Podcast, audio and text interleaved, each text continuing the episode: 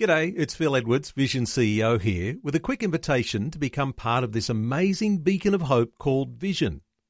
Together we can put our love into action to help people of all kinds build or rebuild their lives on the truth of God.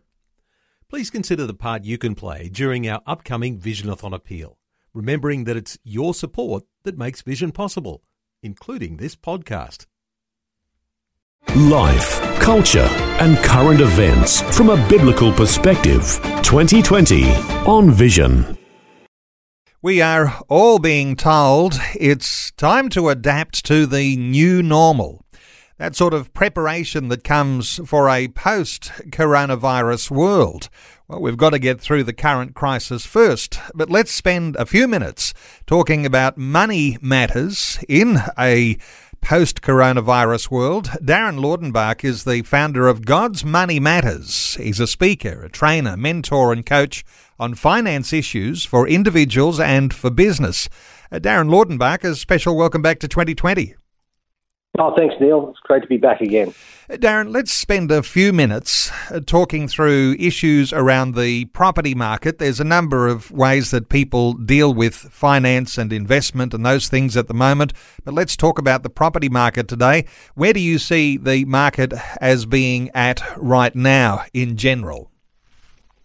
Yeah, in general, it's very interesting because I think it's not exactly as it's been shown on the news.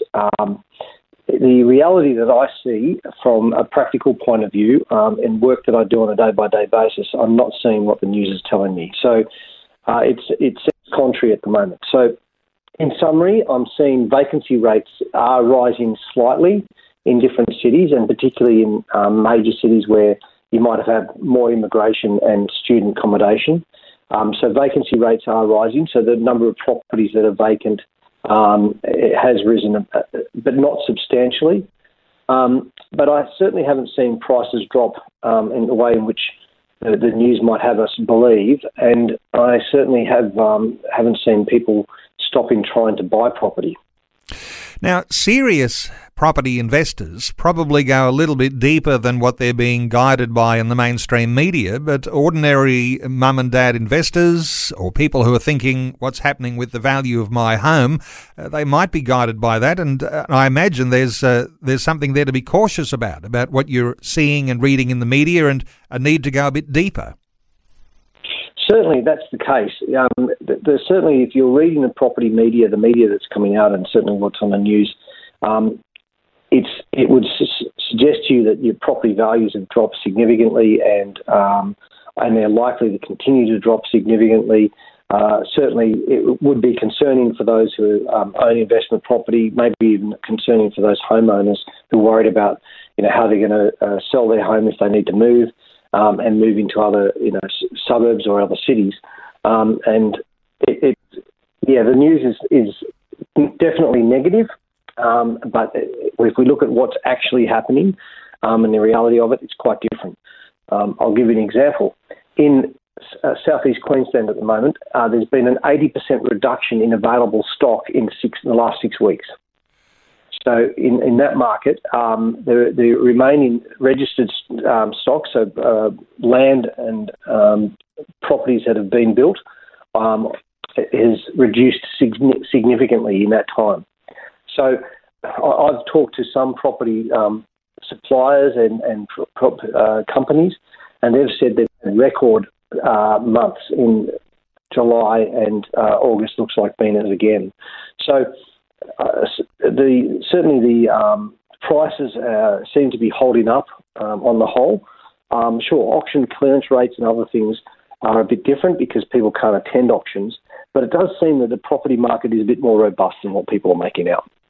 Well, there might be a time coming when things uh, hit more of a crunch than they are now, given the way that the government is propping up a lot of things with the incentives for business and for uh, property owners, uh, for people who are renting.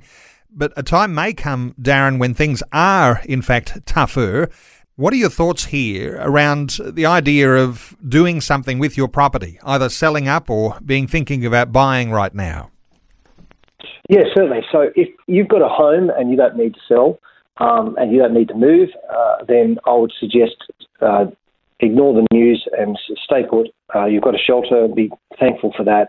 Wherever possible, uh, use any of the government benefits at the moment that uh, you may be receiving to save a bit of money. You know, um, obviously, the government wants us to spend it because it wants to stimulate the economy, but we should be trying to set aside a little bit. Uh, you know, we've talked before, Neil, about emergency funds and the like for, for times just such as these. So to build up a buffer, only buy things that are essential wherever possible and get that buffer because tougher times could be coming. Um, I think we're a lot more resilient than uh, what you know, the government makes out, but I think uh, and and research makes out oftentimes it's surprised you know to the upside. Um, and I think that's what's happened to prices. You know, there was talk of 30% drops in property prices and things like that, and we haven't seen anything like that. We've seen 1 and 2%. Um, and, you know, it's not likely to get much worse. Uh, if you're looking at, um, uh, if, you ha- if you're forced to sell for whatever reason, uh, then, you know, make sure you get um, a trusted real estate agent and some good advice around that sale and hold, you know, I, I think the timing of that is to to go for it um, whenever it's needed. Um, so I don't think that there's any reason to hold back. Um, limited stock on the marketplace at the moment is holding prices high uh, on the whole in most capital cities. Darren, the idea of uh, holding on for now because the crisis will pass. Uh, any thoughts for when the crisis has passed? Uh, if you've made some decisions now you might regret, uh, that's why you need to be, I guess, a, a, fair bit cautious about the sorts of decisions you make with regard to property. But what are your thoughts for Australia beyond the crisis because a lot of people mm. around the world will be looking at Australia as being perhaps a great place to invest and property in that scenario. What are your thoughts there? Well, you're absolutely right, Neil. What's actually happening is we've found that um, on search engines um, for uh, uh, websites like Domain and the like, um, and realestate, realestate.com.au, there's been an increased level of uh, searching uh, for Australian properties um, in those from foreign from foreign countries. So there is that already starting to, to show. I think also we need to understand what's happened over the last maybe 18 months in the property market. So if we look at the beginning of 2019, if we take ourselves back there, we were facing a, um, a, a couple of issues that were holding the property market back. One was um, potential for a change of government, and there was some talk about changing negative gearing and capital gains tax rules. Um, and also, at the same time, we had the Banking Royal Commission. Now, both of those things held the property market back. The Royal Commission held the property market back because banks were being very, very, very conservative and very difficult with um, their lending criteria, and that restricted people from buying. So that kind of held back um, a lot of the pent up demand that was already in the market. The other thing was the the election, of course, um, and the, the um, uh, the government remained in place, and the rules around negative gearing and uh, capital gains tax were not changed. And if we look at then around you know June of last year and what happened until the end of the year, you'll remember that the market, property market, grew very quickly. And in that growth, um, that was probably some of that growth was just natural, and some of it was because people were, were finally starting to feel confident they could get back into the market. Darren, with the government stimulus, uh, support for the construction industry, obviously the government will be wanting to keep property prices buoyant. Is that a legitimate way for government to go, and uh, and ought that give us some level of confidence in the property market? Well, I actually don't think that the, the government needs to do too much on that, really, um, because those things we are talking about with um, the Banking Royal Commission and um, then having the election, uh, all of that was once that was behind us, the market took off. Now, the only thing that softened the market again was um, the coronavirus, and uh, so that slowed things up for a number of reasons. But banking was another one of those so access to finance.